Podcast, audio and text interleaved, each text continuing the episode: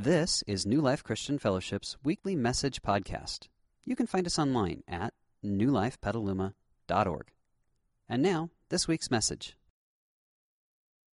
It's my prayer that you have already met with God this morning. Even if you're a first time guest, that, uh, that you got lost in that time of just being alone with God. And uh, hopefully, we're able to shut out all the other things that are going on in your life because when you come to church, it's about connecting with God. It's about singing uh, in, in a time of worship to God. It's about, even in that time of singing, it's about hearing and receiving from Him. And uh, so I want to welcome you to church this morning. Um, I want to welcome you to this particular time of teaching. My name is Ron, and uh, I'm going to be teaching us over the next few minutes about a very exciting subject and uh, we're coming out of time out of a time of meditation and reflection. So I'm going to do some things to bring the energy level up a little bit, and I don't want to interfere with anything God's doing in your life during that time of meditation and reflection. But we've got some very exciting things to talk about. We're going to talk about the end of the world as you and I know it, and that ought to get your blood pressure up a little bit, right? Because that day is coming. And so we're going to talk about how to get prepared for that. Let me take care of a couple of items of just sort of church business. And uh, the first is you probably, if you're a first time guest, have noticed that the rest of us were pulling out this card. We do that because this is one of the principal ways in which we get to communicate as a church. On this card, you have the opportunity to put prayer requests and and uh, it's, it's great for the staff and myself and our prayer teams to pray through those. We enjoy partnering with you in prayer. So if you have a prayer request, you can put it on there. There's an opportunity for you to respond to the teaching this morning, and I'll guide you through that in just a few minutes. But for right now, if you would take the time to fill out that contact information box at the bottom of the first page, if you've already given us your contact information, then just put your name there. But if you haven't, if you would give us your contact information. I want to send you a thank you note for coming this morning, but more importantly, we have some great resources to put in your hands to help you connect with God. And we'd love to be able to do that. So if you'll show us how we can do that, then we'll get started at that. And uh, hang on to that until the end of our teaching time, and Justin will show you where you can turn those in at the end of, uh, of the service. Second thing you want to get out is this uh, sheet of teaching notes. That's in your program. Looks like this. It's uh, missing a few words, and you can fill those in as we go along. We are in the middle of a two year project as a church, and it's already had some really exciting times. And uh, we just finished uh, a whole s- series of sermons called Servolution, and it's part of this two year project called the Take Hold Initiative. And the Take Hold Initiative finds its foundation in 1 Timothy chapter 6 verse 12 which goes like this: Take hold of the eternal life to which you were called. Number of things should be obvious out of that verse, and that is the eternal life that Christ has for you is not going to come and find you. Okay? That's why it says take hold of it. Secondly, you're going to have to take hold of it because it's like something that's not easily held on to. It's easy to grab hold of it and then lose sight of it again. And so uh, the writer says that we need to take hold of that life that Christ has for us. And we're looking at that, at that from a number of different standpoints. But in this particular sermon series, we're really zoning in on the eternal life that Christ has for us. Because one of the best pieces of news I could give to you is that when your loved ones gather around you in the final days or hours of your life, if they end up with that privilege, that's not the end of your life. The Bible's very clear about that. That that's the beginning of your eternal life. And we're going to talk uh, this morning about what happens in the end days when Jesus comes again and all of us get ushered into eternity. And then next week, I'm going to take on a very challenging subject, but one that the Bible has a lot to say about, and that is would a loving God actually send someone to hell? And uh, so uh, that, that's going to be, you can pray for me this week as I prepare that message because I want to be able to deliver the truth about that. The following week, Kevin is going to speak to you about what happens five minutes after you die. What about your life five minutes after you die? And then the last week, I'm going to talk to you about a life that God rewards, and we're going to take a peek into heaven for a little bit. And uh, I think that's going to be a great way to close out this particular series of messages on heaven, hell, and the end of the world. So, for this morning, let's talk about the end of the world. I'm going to take you right to what Jesus had to say about it. Take a look here in Matthew chapter 24. As lightning that comes from the east is visible even in the west, so will the becoming of the Son of Man be.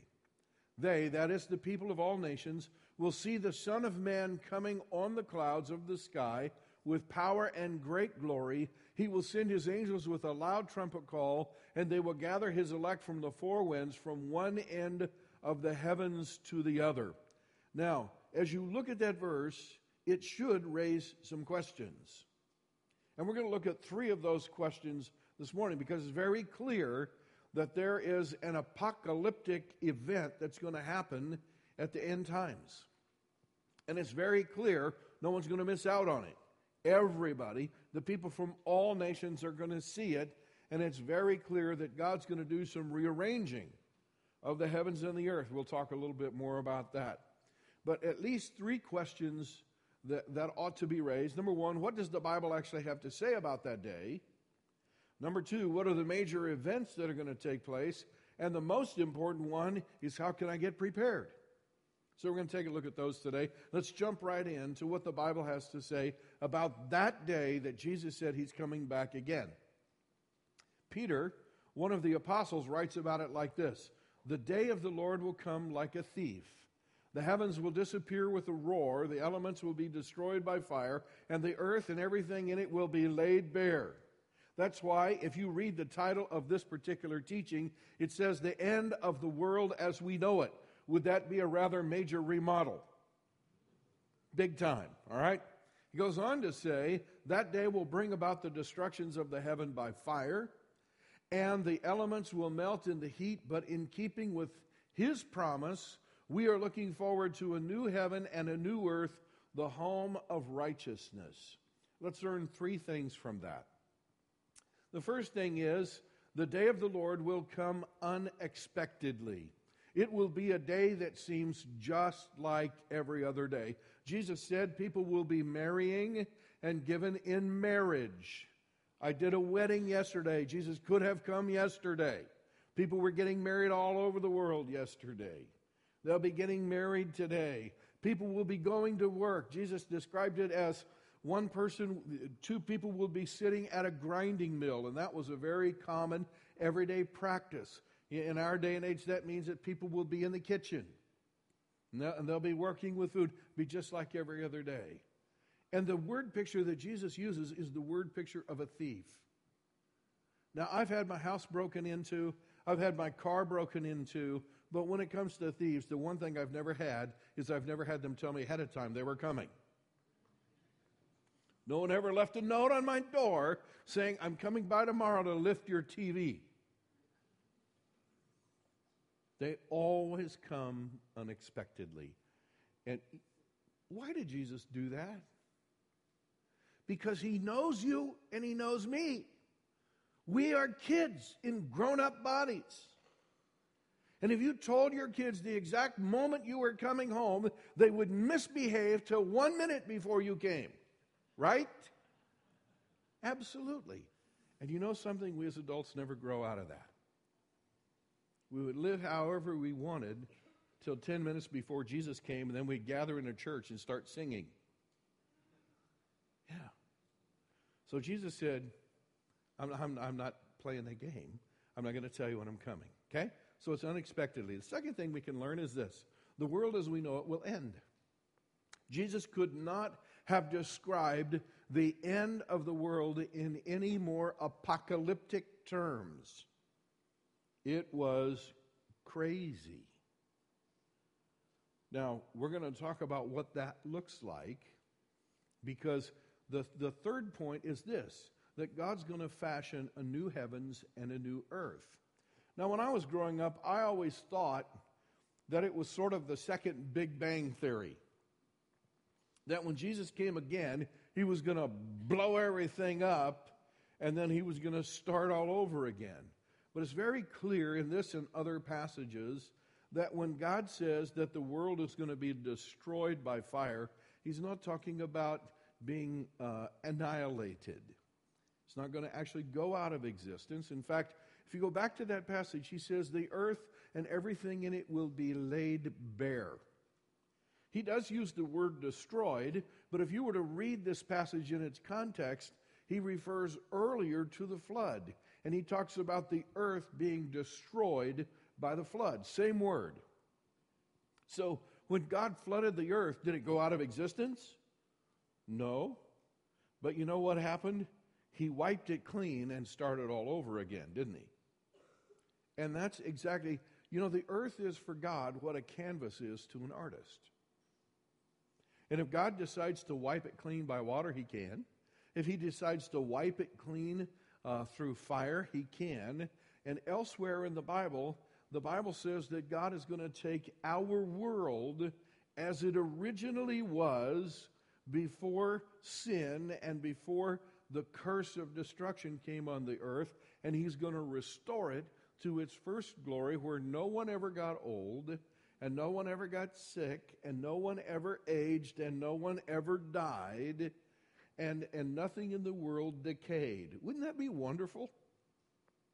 I'm up for that today. Means I don't have to take out the trash this afternoon, right? Yeah, because there is none. And when God creates a new heavens and a new earth, the heavens were the, were, was the word that the Jews used for the atmosphere. So God's going to take the atmosphere around the earth and shape it into what it was originally, where nothing aged and nothing died. And he's going to, that's the new heavens, the new earth.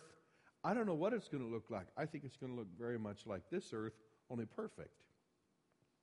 And we're going to get to live in it. We're going to break a lot of that out as we get toward the end of this series, but it's very clear that God's going to fashion a new heavens and a new earth, and it's the home of righteousness and peace and joy and all those things that are good. So that's what, I mean, we could get to lots of other passages, but that's basically what the Bible says about the end of the earth as you and I know it. Now, what are the major events that will take place around the end of the earth and the end of time? Well, I'm going to give you some words that you've probably heard, but you might not be able to write out a definition of, and then we're going to show you how they fit together. Okay?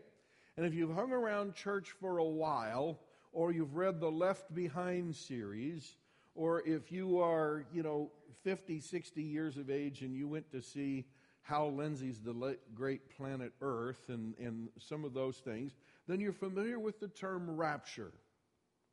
And the term rapture refers to a secret coming of Christ when he snatches all the believers from the earth. Now, I'll be right up front. Not every church believes in the rapture. Not every church teaches the rapture. And I'll also be up front with you that that word actually never occurs in Scripture. There is a concept, however, that the believers will be caught up to be with Christ. And, and that's where theologians differ on the context of what that of, of when that will take place. And I'm going to draw a couple charts for you in just a minute, hopefully to bring that a little clearer into view. But when people talk about the rapture, they're actually referring to a secret coming of Christ in which all the saved people disappear from the earth at the same time. Okay? Second word that you will hear connected with end times is the word tribulation. And the Bible seems to indicate that there will be a period of great struggle just prior to the coming of Christ. Period of great struggle worldwide. Now, I can tell you this that for, for centuries now, theologians have believed at various times they were living in the tribulation. Could you understand? Does any, anyone old enough to remember what the nickname was for World War One?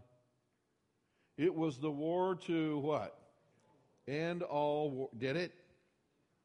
No. But could you imagine why the people in that day and time here's this worldwide conflict, would think this is the Great Tribulation.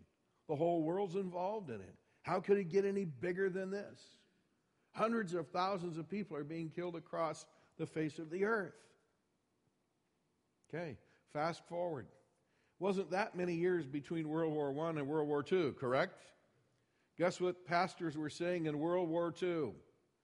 This is the great tribulation. We got nation rising against nation and the whole world drawn into this conflict. And we've even got nuclear warfare where people are, millions of people are being killed in just one drop. It's got to be the tribulation. Well, guess what? Wasn't. Okay? So, but the Bible does seem to indicate that there will be a period of great tribulation somehow connected with Jesus' return. A third term that you've probably heard is the term Armageddon. And what's the word that's usually connected with Armageddon? Battle, right? The Battle of Armageddon. And so, what would the Battle of Armageddon be? Well, I want to break that word down for you just a little bit. It's actually a compound word, and, it, and if you looked at it in the original language, it's actually Har Mageddon, and the H has been dropped in English. But Har in the original language means hill or tell, and you would have had to have been to Israel to know what a hill or a tell is. But a hill or a tell is oftentimes when a city was conquered, they just flattened it. They broke down the walls, they broke down all the houses, and they flattened it, and then they brought dirt and they put dirt over it, and then they built a new city right on top of it. And over the centuries, the city just got higher and higher and higher. And today, when you fly into Israel, usually you will land in a place I know you've all heard of, Tel Aviv. Tel, and you can see it there, it's just built up over the centuries. And here's the tell of the ancient city of Aviv. Okay? Now, in a different language, Tel means har. Okay? So this is the word that means har or, or hill. And then Mageddon is an actual, it's, it comes from the Israeli town Megiddo, which was one of the towns where Solomon stored his horses. It's a town you can visit today. It's in one of the most strategic locations in the history of the world. That town has been flattened and rebuilt and flattened and rebuilt more than any other site that we know of on the face of the earth. Um, and it sits right at the entrance to the Esdraelon Valley that, that heads down into the Jordan River. Uh, virtually uh, every conqueror who came from Africa came up through Israel to conquer up in Europe. Every conqueror from Europe that went down into northern Africa went through Israel. They all fought battles there, including Napoleon and, and people of that ilk. Okay? Now, what would the Battle of Armageddon be? Well, I can tell you this that it would seem to indicate that somewhere around the return of Christ that the focus of the entire world would be in the Middle East and quite possibly on the nation of Israel. I can tell you that if you're a student of history, you know that it's very rare in the history of the world for the world to focus on the Middle East. It's focused many other places, but rarely on the Middle East. And yet, in your lifetime and in my lifetime, the world's attention has been primarily focused on the Middle East, correct? Mostly because there's barrels over there. Right? That's not a political statement. That's just a reality. And, and for, for centuries, it was just desert over there. Nobody cared. But once oil was discovered there, it became the focus of the world's attention. So, can I tell you for sure that uh, we're in the last days? I can't tell you that, but I can tell you that's a detail that seems to be falling into place. And as time goes on, we get more and more focused on the Middle East. So that's what the Battle of Armageddon is. Now, there, there's another term that you've heard, and that's the term millennium. And we all know that a millennium is how many years? It's a thousand years. In Revelation chapter 20, take a look at what the Bible says here in Revelation chapter 20, verse 6. Blessed and holy are those who share in the first resurrection, and I won't break that out for you this morning. That's a whole different sort of theology. For, for, uh, for them, the second death holds no power, but they will be priests of God and of Christ and will reign with him how long? A thousand years. So there are varying theories, and, and that's just one of six passages in the Bible that mention the millennial reign of Christ. And I'm going to give you three sort of major interpretations of that, and I'll tell you right up front that I've studied through Scripture, and I can see how some how a pastor or a theologian could actually hold any of these three and I won't tell you which one I tend to lean toward this morning because the great news is when Jesus comes again, there's no quiz on this.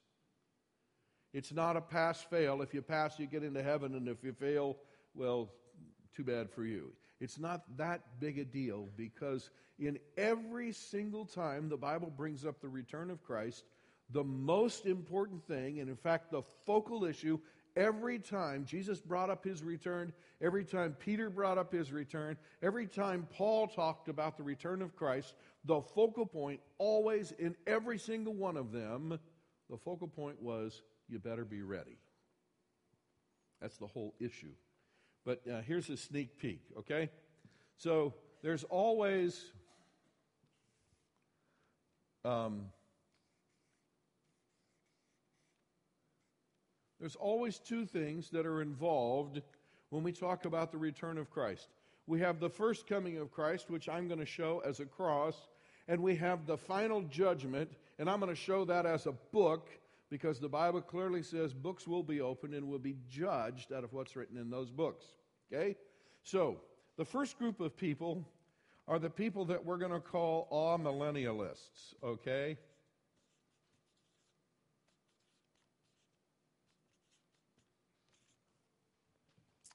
And they say that the millennium is a figure of speech, just like we often use. By the way, we often use figures of speech with, with regard to time. We will say, it, back in the day of King David. Does that mean he only lived one day? No, it's a figure of speech that represents the time in which he lived. Okay? We use, we use uh, for instance, uh, I'll be there in a minute. Does that mean you'll be there in exactly 60 seconds? Or does that mean it's a relatively short amount of time?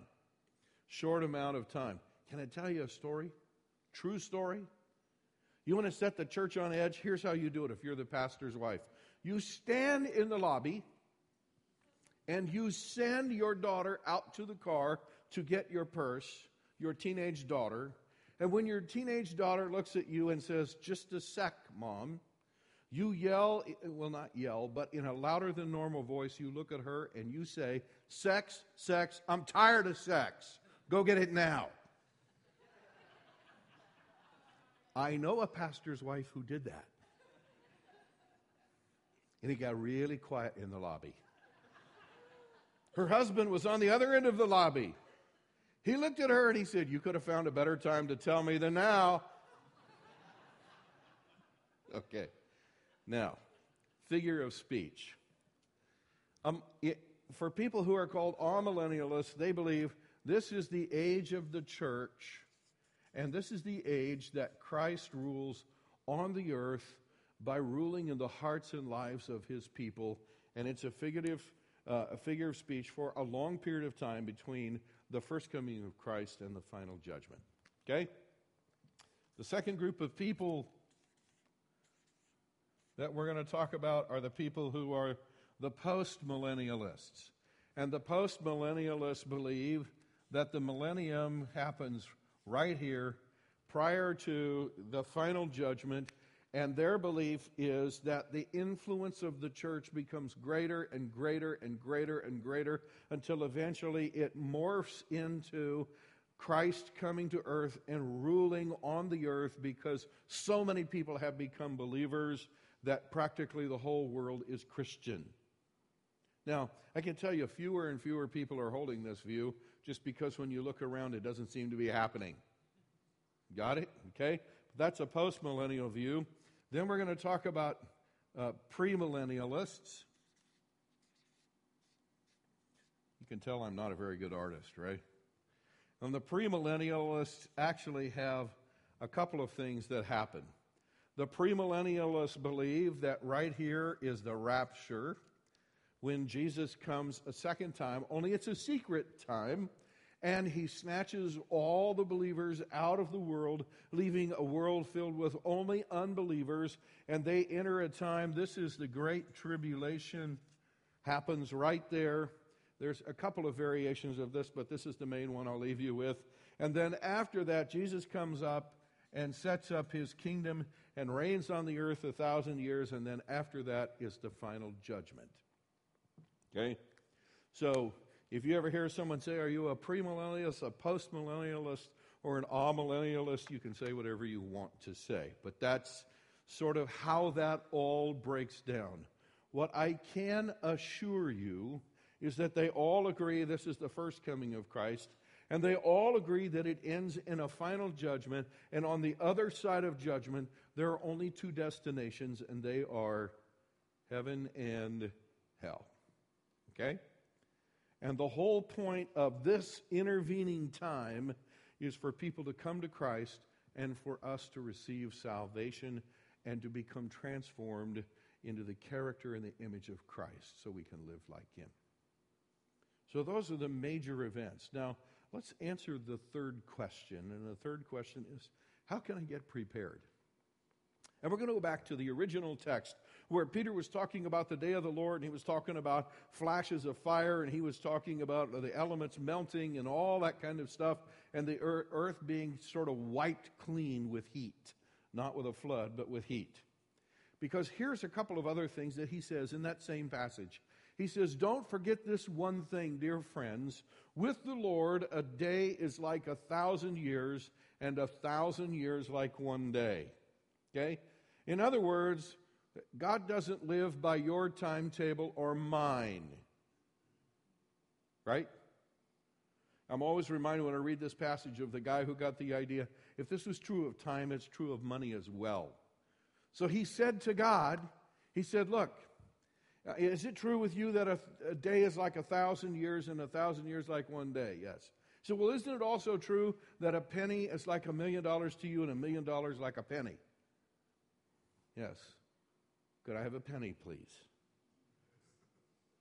You know what God's answer was? Tomorrow. Got it? He's just not bound by that kind of stuff. But as, as he goes on to say, he says, The Lord is not slow in keeping his promise, as some understand slowness, but he is patient with you, not, any, not wanting anyone to perish, but everyone to come to repentance. Have you ever picked up the paper and seen nasty stuff? And have you ever asked yourself, why, doesn't, why didn't Christ come yesterday? Why would he delay his coming? The world just, people are getting hurt and people are genocide and all this kinds of, kind of stuff. You know, I, I, I took some time to absorb the facts and figures uh, as we were praying a couple of weeks ago for the countries in our beans and rice time. And, and one of the things that was um, clear to me is the country of India that we were praying for on one of those days has 35 million orphans. Now, that's the equivalent of the entire population of the state of California. Can you imagine that many orphans in one country? Everyone in Los Angeles, everyone in San Diego, everyone in the Bay Area, all the towns in between, 35 million orphans. And what was worse, 11 million of them, their parents are still alive. They've just been abandoned. Friends, the last time I checked, 6.3 million people lived in the Bay Area.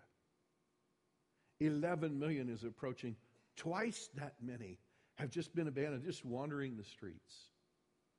I look at that and I say, Christ, won't you come again? Those kids deserve better than that. Way better than that. But then I read a little further, and did you know that just in the country of India, 30,000 people become Christians every week. Just in that one country. Do you realize heaven's population from just the country of India, heaven's population is growing at 30,000 people a week? Is that awesome? Yeah. Now, I don't know. I mean, if you, you multiply those figures out, I mean, God's got such a great and masterful plan. And, and you throw China in there, and you throw the United States in there, and you throw more people are coming to Christ right now than ever in the history of the world. And so the world's kind of going like this. It's getting more and more perverse, but more and more people are coming to Christ. And only God knows the proper time to say, okay, that's it. But I do know this heaven's population grows every day. And I'm excited about that. I'm super. And I know God is too. There's a second thing we can learn about getting prepared, and that is this.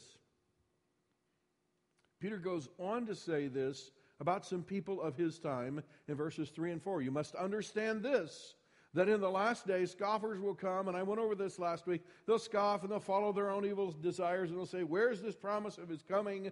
For ever since our fathers died, everything goes on as it has since the beginning of time. Here's, here's the, the unfortunate truth some will mistakenly believe that it's never going to happen.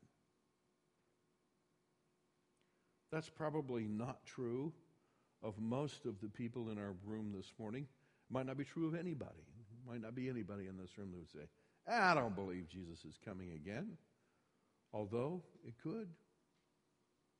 I was visiting with a friend yesterday who asked me to pray for a mutual friend of ours because when he pulled up his Facebook profile, his Facebook profile said, What did it say? It said, former theist. In other words, I used to believe in God. I don't now. But you know, friends, whether we believe it or not doesn't change whether it's going to happen. We talked about that last week. So let's go to the last thing because that's the part that you and I could really use. And here it is. So then, dear friends, since you are looking forward to this, make every effort to be found spotless, blameless, and at peace with Him. Who's the Him? That's God. I want to make you a promise. Okay? I, want to make you a promise, and that is the world as you know it is going to end in just the next decade or two or three. I can tell you that for sure. Not because I'm Harold Camping. You know how I know that? Because the world will come to an end for you sometime in the next few decades. If we know anything, we know that not too many of us live past 80 or 90, and virtually none of us live past 100. So you know that your world is coming to an end. You know it. Christ is going to come for you. And the sad tragedy is that some live as though it won't happen today. In fact, the truth is, the sad tragedy is many people live as if this will never happen in their lifetime. But the truth is, Christ will come for you on the last day of your life. There's no doubt about that. And he doesn't say that so you will quake in your boots. He doesn't say that so that you will be massively afraid. He says that for one and only one reason, and that is he makes eternal life available to everyone. No one needs to miss it. So, what kind of God would he be if this day was coming he didn't say anything about it? He wouldn't be a God of love. So he's telling you this is coming, and he's saying, I've provided for you, and I've made it available to you, and it's not based on talent, and it's not based on looks, and it's not based on intelligence, and it's not based on wealth, it's not based on any of the things over which you may or may not have any control. It's based on the one thing you do have control of, and that is what you choose to believe and how you choose to live. And anybody has a choice on those. It's that simple. And so Peter says, let's talk about that day and the implications it should have about this day. And if I could wrap up this message in one single sentence, it would be this You need to live, live this day for that day. Because that day for sure is coming. And if you've lived this day for that day, this day is fun, and that day is even funner. And I'm not even sure that's a word. Got it? But if you live this day right, you get to take hold of the eternal life that God has given you, and you get to start living in that reality today. And then when that day comes, whether it's in the next 10 years, 10 minutes, or 10 centuries, it doesn't make any difference. Because you will be ready for that day, and that will be one great day. We're going to talk about that in a couple of weeks. So, how can we apply this? Why don't you pull out that, uh, that start here card? Look on the back side. It's also on the bottom of your notes. There's three ways. The first way that you can get ready is you could choose to become a Christian today. That's where it all begins. Because the Bible is very clear on the day that Jesus comes again, there's only two groups of people those who have chosen to become followers of Christ and those who have rejected being followers of Christ. And you have the opportunity to choose to get in the right group. And there's never a better time to make that choice than today. And I've prayed for you that you would make that choice today if you haven't already. Because you can change your eternal destination in one day. That's how great God is.